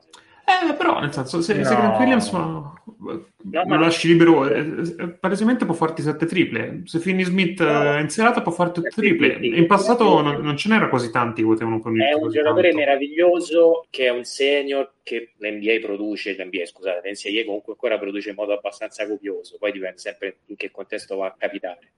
Io non ho dubbi che dieci anni fa avrebbe trovato posti e avrebbe giocato anche tanto, non avrebbe mai tirato otto triple quello è poco ma sicuro, non so se bene o male, però per dirvi, io continuo a vedere diciamo, un campo eccessivamente strecciato, cioè le cose buone, Rivers, cioè, scusate Rivers, Williams secondo me ne fa tante in un campo da basket e non sono necessariamente quelle di tirare 8 triple. Però il, il, discorso qual è? È che eh, in un NBA abbastanza polarizzato dal punto di vista tattico, eh, e, Fazio faceva il discorso su Doga, su Spurs ancora di più, eh, un grande allenatore, lo possiamo dire ovviamente senza alcun tipo di, di smentita, e un ottimo sistema eh, anti-Nets, anti-Six, quello che volete, cioè, la squadra è la nostra, la gestiamo noi, eh, vi veniamo incontro, però questa è la franchigia e voi adeguate. Funziona. In sì, questo sì, utili, Però Grant Williams il Graham Williams di oggi è così tanto diverso da un Udoka di qualche anno fa? Secondo me è più utile. Ma uno che tira 8 triple lo trovi onestamente, che sia alto 2 metri o sia alto 1,90 2,5. Non ho capito, scusa. Beh, no, no, ero d'accordo con te, nel senso che uno che tira 8 triple lo trovi, lo trovi pure 10 anni fa, solo che 10 anni fa non glielo chiedevi di prendere 8 triple. Eh, questo, non, non vedo. Eh no, beh, è cambiato il gioco e quindi chiedi, chiedi ha più giocatori di tirare delle triple, se poi un giocatore che difende bene, che si butta bene a rimbalzo come, come, come Williams è anche capace di tirare tutti i triple, te lo tieni anche abbastanza ben stretto. Sì, sì, non lo chiedevi forse neanche alle stelle dieci anni fa di tirare 8 triple. Di segnare esatto. 8 triple, 16. Di, di, segna, di segnare, esatto, di tirare con quelle percentuali lì. Vabbè, partita finita, è impazzito Peyton Pritchard. Eh, sì. Eh, quindi possiamo anche spostarci qui, eh, iniziando il funerale dei Bucks. Eh, ah, di già, proprio con morto caldo? Eh, vabbè, che devi fare? Cioè... veramente sta respirando ancora, cioè, poco. Grant, Williams Grant Williams ha fatto una stoppata su Bobby Portis che basta e avanza per definire la morte, quindi credo che possiamo andare come. Anche siamo, siamo a Bobby Portis in isolamento, quindi forse sì. Ecco. Ma basta questi stess back, però, cioè, basta, basta infatti, effettivamente un po' troppo.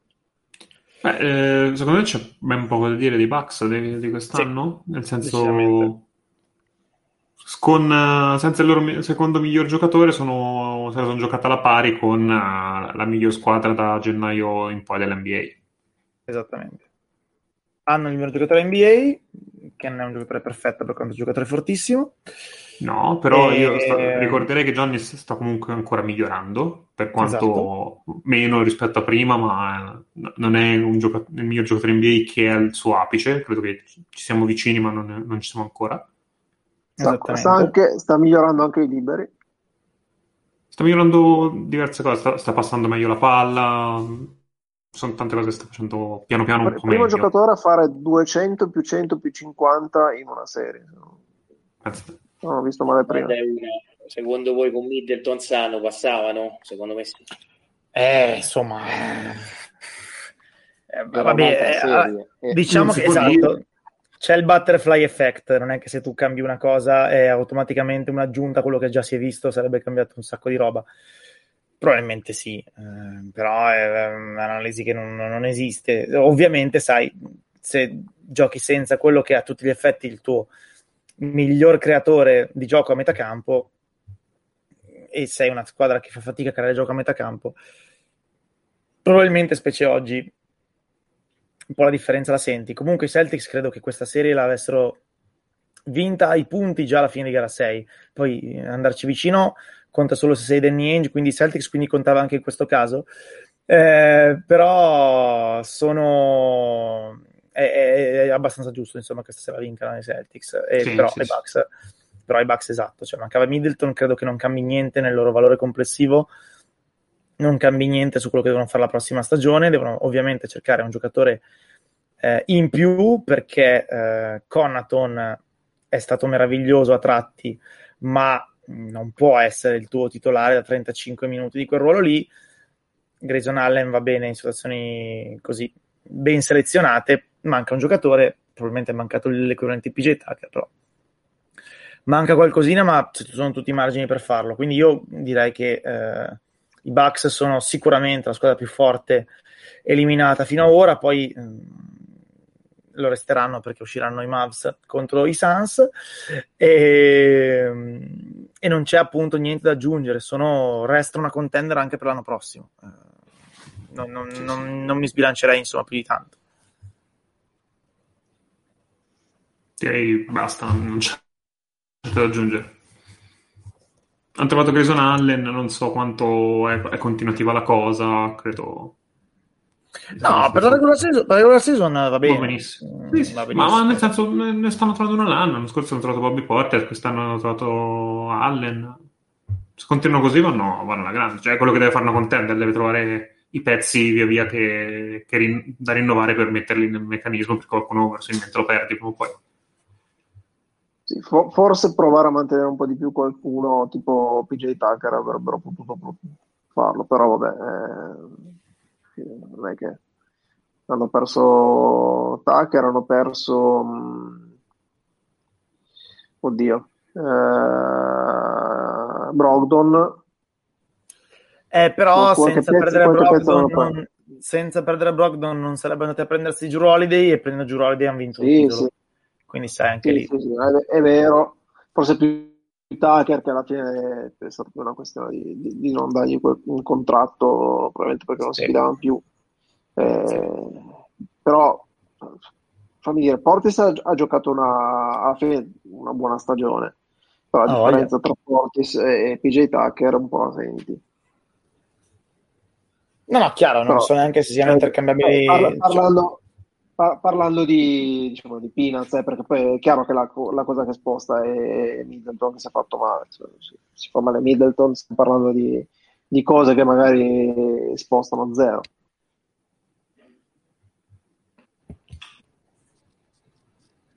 Ehm, allora, sto guardando se c'è qualcosa in giro da analizzare, ma direi di no.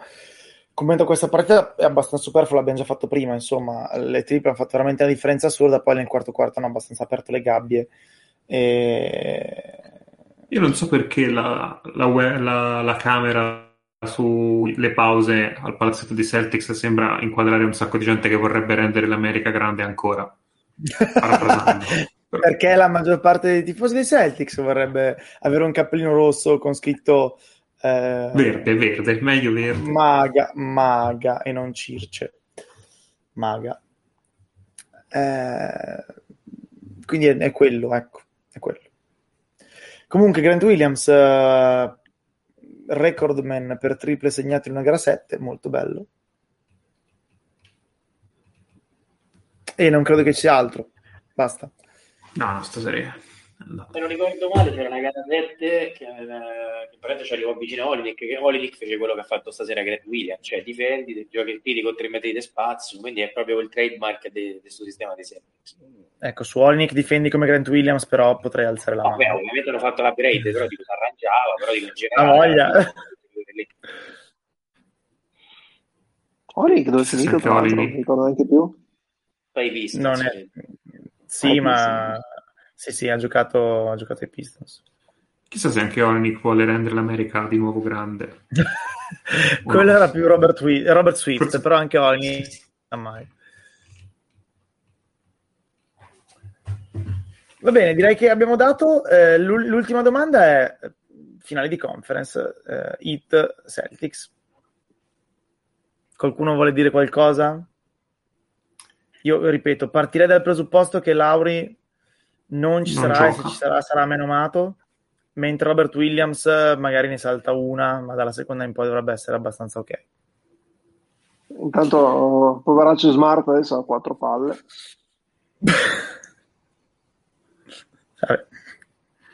Mi sembra notevole. Eh, mi sembra una, serie che Boston dovrebbe avere. Cosa c'è? Dovrebbe avere un, No, dopo aver già preso una facciata per terra incredibile nei primissimi. Sì, sì, no, stasera lo stanno menando in tutti i modi.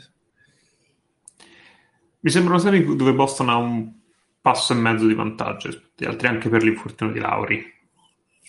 Ma eh, insomma, se, se, se, speriamo che Miami possa saltare, saltare il banco perché eh, Butler eh, può rompere gli schemi e segnare a piacimento, Giannis non, non, è bastato, quindi non, non so quanto riescono.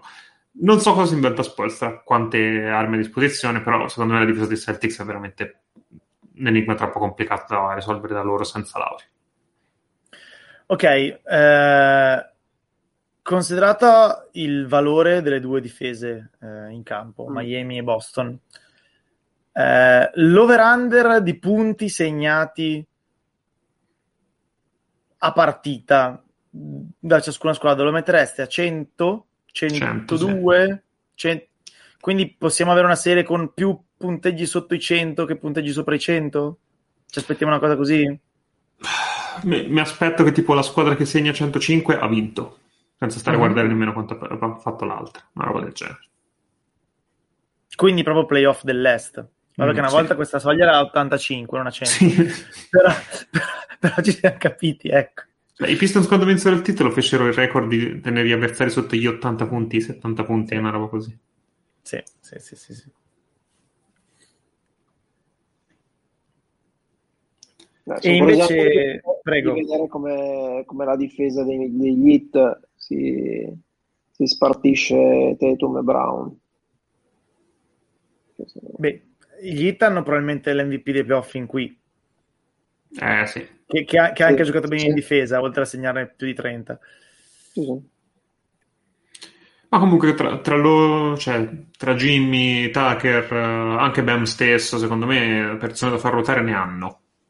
Ripeto, secondo me il problema non sarà i cosa riescono a difendere, ma come riescono a segnare su quella difesa lì. Il vantaggio dei Celtics lo vedo lì la, la, cosa impressionante di Miami ultimamente è che da questo punto di vista è una sfida per i Celtics, è, è proprio il punto di vista mentale, nel senso che Butler probabilmente, per quanto sia un giocatore meraviglioso, è un giocatore che fin qui si è messo in tasca mentalmente praticamente la maggior parte dei giocatori che ha incontrato fin qui. Da questo punto di vista credo che sarà un osso duro anche per gli Smart, i Tatum, gli Orford, cioè da questo punto di vista eh, cioè, sono più giocatori che di solito se entrano in una stanza con altri 20 escono sempre loro. Eh, qua eh, c'è una concentrazione dei giocatori, lo stesso Struss a modo suo, eh, alfa dal punto di vista mentale, che, è quello che secondo me fa la differenza eh, con, con, le altre franchigie. Un po', un po li, li, formano, un po' sono bravi loro ad andarseli a cercare. da questo punto di vista, secondo me, non, non il limite che potrebbero avere i Celtics è che non possono più costruire la serie contro qualcosa o qualcuno. Sì, puoi difendere Butler, ma anche se Butler non prende 25 tiri, insomma, eh, Miami le alternative ce l'ha, quindi sarà molto interessante. E comunque e i Celtics invece... hanno, dimostrato, hanno dimostrato anche in questa azione che riescono a far girare bene la palla e attaccare anche una difesa strutturata bene, perché qua i Bucks non è che abbiano una brutta difesa. Beh, oddio. Nell'ulti- nell'ultimo quarto sono stati un po' toreri. Qui, qui sono scappati i buoi, dai, un po' ingiudicabile. No, in generale dico. cioè, Ah, no, certo, certo, la no, palla. Ma sì, Ovvio, ovvio. Niente, non si manca adesso altro- il Bucks, è bellissimo. Più che altro di- di- dipende, cioè, i Celtics hanno ancora dei momenti in cui si fermano. Sì, Eh, in- contro- in una serie contro i Bucks senza Middleton sono riusciti a superarli. Contro gli Heat, se hai i momenti in cui ti fermi, eh, Spoelstra eh, ti mette in difficoltà. Quindi devono Però- ulteriormente ridurre. Però ecco, siamo già a livelli di, di- squadra che gioca per il titolo e che è una, una, una contender se non una favorita. Quindi eh, Anche, anche perché parlando di- alternano, di alternano quei, momenti, quei momenti a quelli in cui sono loro che fermano per alcuni Che non fa- lunghi esatto, momenti esatto. la- la- l'attacco avversario. che Quindi, fermano gli altri. Questa che è la seconda ECF che fanno in due anni, a parte l'anno scorso. È una riedizione della bolla questa, no? sì. Ah, sì.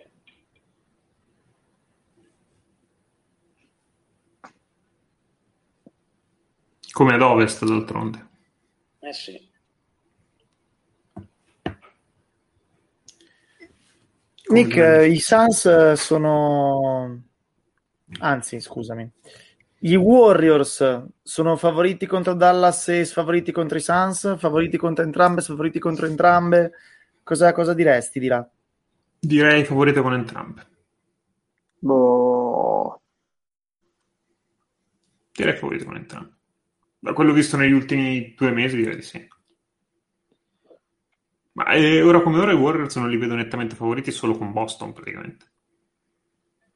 Sono, mi sembra una squadra che ha giocato meglio in questi playoff, sono tutti estremamente in forma, tutti in ritmo, cose del genere. Dallas, eh, secondo me, ha fatto un'ottima serie, però eh, ha, ha dei limiti più evidenti rispetto alle altre rimaste in gioco. I Suns non sono sembrati una buona squadra in questi playoff, mettiamola come vogliamo. mm, gio- giocatori su cui ti affidi senza a questi playoff, i Suns adesso ne hanno pochini. Quindi la, la squadra profonda, continuativa così, non, non c'è più. Non è più quella, a meno che non, si, non ci siano dei risvegli improvvisi. Quindi sì, al momento direi che i Warriors sono E, favoriti per- con e perché proprio Cameron Payne? E perché proprio Cameron Payne? Eh, ma non solo. Cameron No, Payne. Torrey Craig, Chris Paul. Chris Paul. Chris Paul. Ce ne sono tanti di giocatori di Phoenix che non stanno rendendo, però eh, se pensi che insomma Phoenix era la squadra più profonda della Lega, in questo momento hanno una rotazione a 7, di cui il settimo è Shamet, che non è proprio immarcabile. E, e- Cioè, e di non- cui non- tre sono, e, di cui tre sono Biombo, McGee e Ayton. No, scherzo. Eh, non, non ci andiamo troppo lontano, però sì. No, è per quello. sì. Poi se tutto se si svegliano improvvisamente ritrovano una chimica che sta mancando un po', per carità, eh, diventano stati più Io interessanti. Però comunque, come io, comunque, io comunque vorrei far presente che i Celtics hanno mandato in campo un giocatore di colore per farlo morire. Cioè, torniamo al discorso di prima. Esatto. Quel povero Cristo di Fitz, veramente, se, se probabilmente si è sbloccato una spalla dopo aver giocato 8 secondi. E torniamo a... Vabbè, niente. adesso non è più tanto il fit. Oh, Ma Cristo. Ah, che male, che Ma male. non ridere che poi, male. guarda che sorrisino c'ha. Sì, sì, si sta ghignando. C'è scritto anche Giocondo qua davanti. Cioè, vabbè. Basta? Qualcuno ha qualcosa balla anche, da- anche Paul Pierce. Mm, E sulle sue gambe, non sulla sedia. Basta, andiamocene. Ma eh, no- non avete parlato voi de- dell'altra serie, però, in realtà.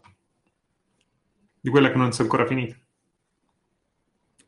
Cosa vuoi sapere? Di Dallas eh, Golden State? Di, di- di Dallas Phoenix?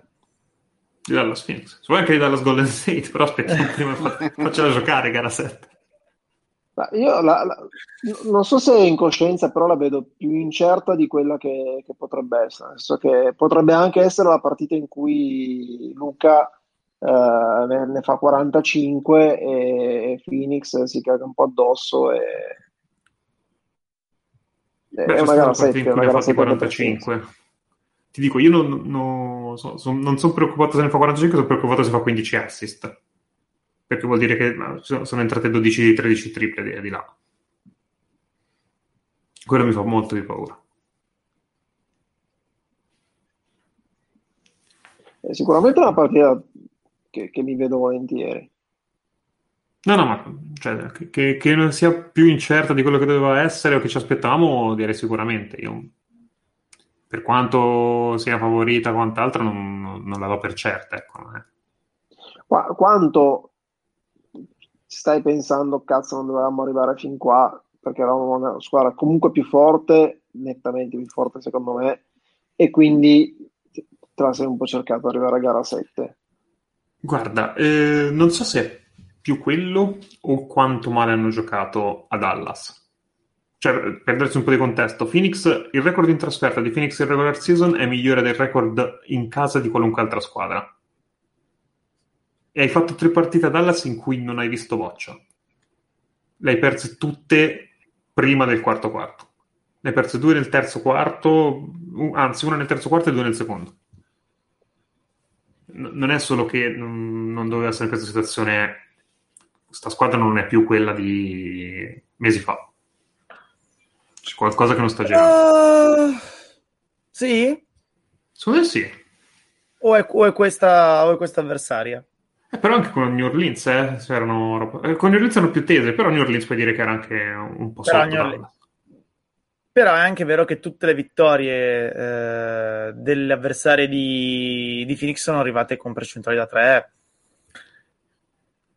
sì, molto però... alte. Perché Poi, ovvio... cioè, Phoenix non sta difendendo bene il perimetro. Cioè... Sono d'accordo, sono d'accordo, sono d'accordo, però Vogliamo... è anche vero che le, diciamo, i tiri di Finney Smith eh, ha più senso che entrino di quelli che si prendevano McCollum e Ingram che tiravano svitandosi sì, per aria. Sì, sì, sì, esatto. Però de- delle squadre so. ri- rimaste fino a... Facciamo così, de- delle semifinali di conference, secondo me Phoenix è la peggior difesa. È stata la peggior difesa. Madonna, gli Warriors, guarda che in difesa hanno ballato tanto, eh. Ma non così tanto. Cioè, e... le, tre gare a Dallas sono state veramente brutte difensivamente. La gara 6 è stata veramente atroce difensivamente. Ah, se, se, contano tutte, conta anche la 5 degli Warriors. Sì, va bene. e in ogni caso gli Warriors in difesa hanno ballato veramente tanto. Non dimentichiamoci cosa ha fatto Giamorenta Pull, ad esempio. E senza Gary Payton, eh, point of attack degli Warriors o ci pensa Wiggins o c'è quella gente lì, eh? Non lo so. Sì, okay. non, non, sarei così drastico. Eh, sono un po', un po', più drastico. Ci sta. Cioè, diciamo che secondo me è una squadra che si deve ritrovare. Perché se, se si ripresenta così contro Golden State non, non, riesce a vincerle tutte in casa e, e sperare di basarti solo su quello. Cioè, con Golden State che ne perdi una in casa ci sta. Lo, lo metti in conto sarebbe la 89esima serie consecutiva o quanto diavolo sono, no, 89 ovviamente no, in cui gli Warriors vincono una, una partita in trasferta, quindi sì. Eh, intanto giustamente eh, ci segnala Filippo, eh, ma ci segnala Bobby Marks, che Jalen Brown ha appena vinto, vinto. Guadagnato 600 milioni, sì, non ce la faccio stasera, 600 mila, 600 mila dollari di bonus perché nel suo contratto era previsto. Ciao Zanzara. Ma delle vecchie lire a 100 milioni. No, no, no. Federico veramente cringissimo. Che buono il crappaccio di cervo. Cioè, mamma mia. Ma per favore. Mamma mia. Basta, andiamo, ce ne va. Eh, ovviamente... Se fosse una birra, che birra sarebbe?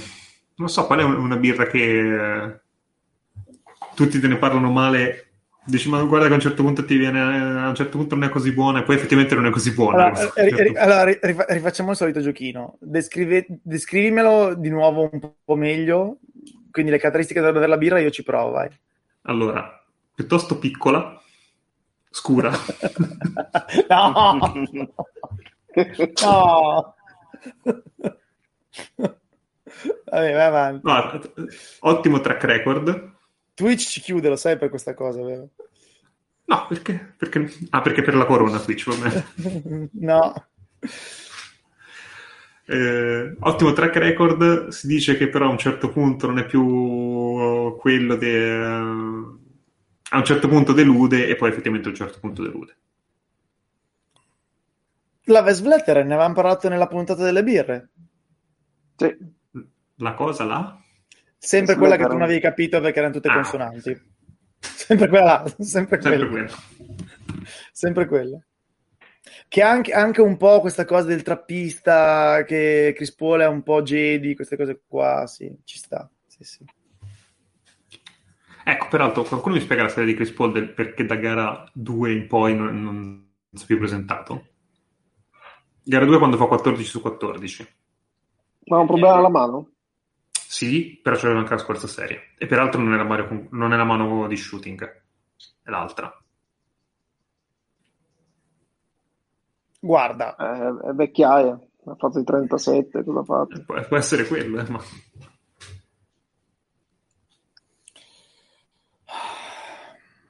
Allora, la spiegazione è eh, che più o meno la difesa dei Mavs, allora, Chris Paul, per dirla come le note dei cronisti, ormai viveva di zingarate.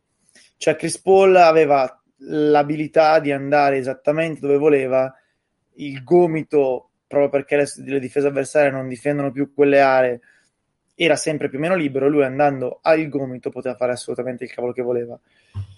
Eh, eh, contro i Mavs il gomito non è disponibile. Chris Paul chiaramente non può più andare al ferro se non a campo stra super aperto. Eh, e quindi il suo diciamo le sue difficoltà realizzative le spiegherei così. La difesa dei Mavs che gli ha levato quella che è ed è comprensibile che a 37 anni sia così la sua soluzione offensiva perché quel 14 su 14 è arrivato per tipo 10 o 11 tiri dal gomito un po' di floater che sono entrati per grazia ricevuta perché è rimasto quattro volte sul ferro e cose così quindi la, la, prima risposta secondo me è quella. La difesa dei Mavs ha capito che Chris Paul è un giocatore che oggi metà maggio 2022 tra molte virgolette fa solo quello e gliel'ha levato. Perché ai playoff levi la prima opzione.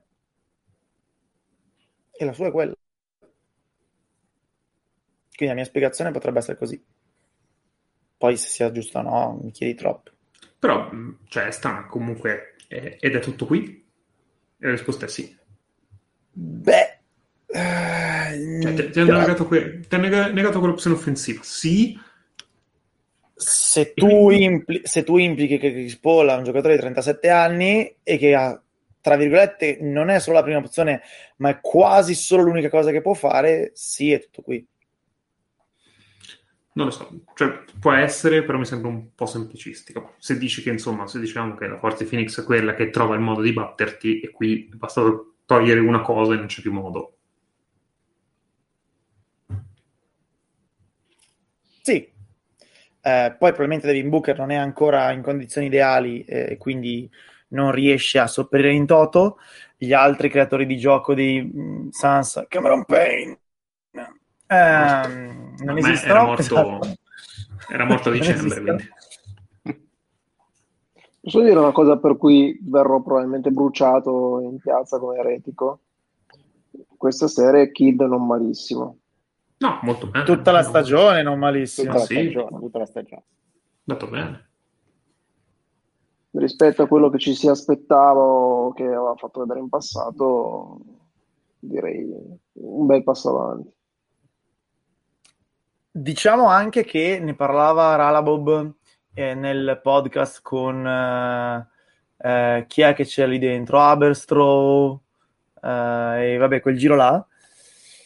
Ehm, soprattutto ai Mavericks, la difesa è prerogativa quasi esclusiva dell'assistente. E quindi eh, la difesa di Mavericks non è che non sia merito di Jason Kidd, perché ovviamente poi sì, però è quasi tutta a carico di, credo che si chiami Sean Sweeney. E, mm, non voglio togliere meriti a Kidd perché, ripeto, è stato sicuramente sopra qualsiasi tipo di, di, di aspettativa su di lui, però c'è l'assistente che sta facendo veramente lavoro con le palle. Direi che ora di andarcene a dormire, basta. Sì, sì. Quindi ringrazio Fleccio, anche se dovrei insultarti ancora. Esatto, Ah, non me lo merito, ma non me lo merito, ma... Invece fai, fai una cosa, invece di chiudere, tu resta in linea fino a domenica prossima, così non mi più. Ciao Tim. Ciao. Eri finito in cantina, credo. Ciao show. Ciao a tutti. Ciao Nick. Buonasera a tutti e buone finali di conference. Quando ascolterete Ciao a tutti da Faz. Esatto, ciao a tutti da Faz. Ci sentiamo se volete su Twitter eh, giovedì mattina alle 8 per le due gare 1 con eh, a caldissimo la gara dell'Ovest e invece con eh, una giornata circa eh, per eh, metabolizzare quella dell'Est e basta. Poi settimana prossima con Bold Online. Ciao. Ciao a tutti. E buona fortuna ai Sans. Che sei veramente imbarazzante. Ciao, basta. Potresti essere trollato dall'enigmista lì sotto. Basta. Some people call me the space cowboy. Yeah. Some call me the gangster of love. Some people call me Maurice. Cause I speak of the pompatus of love.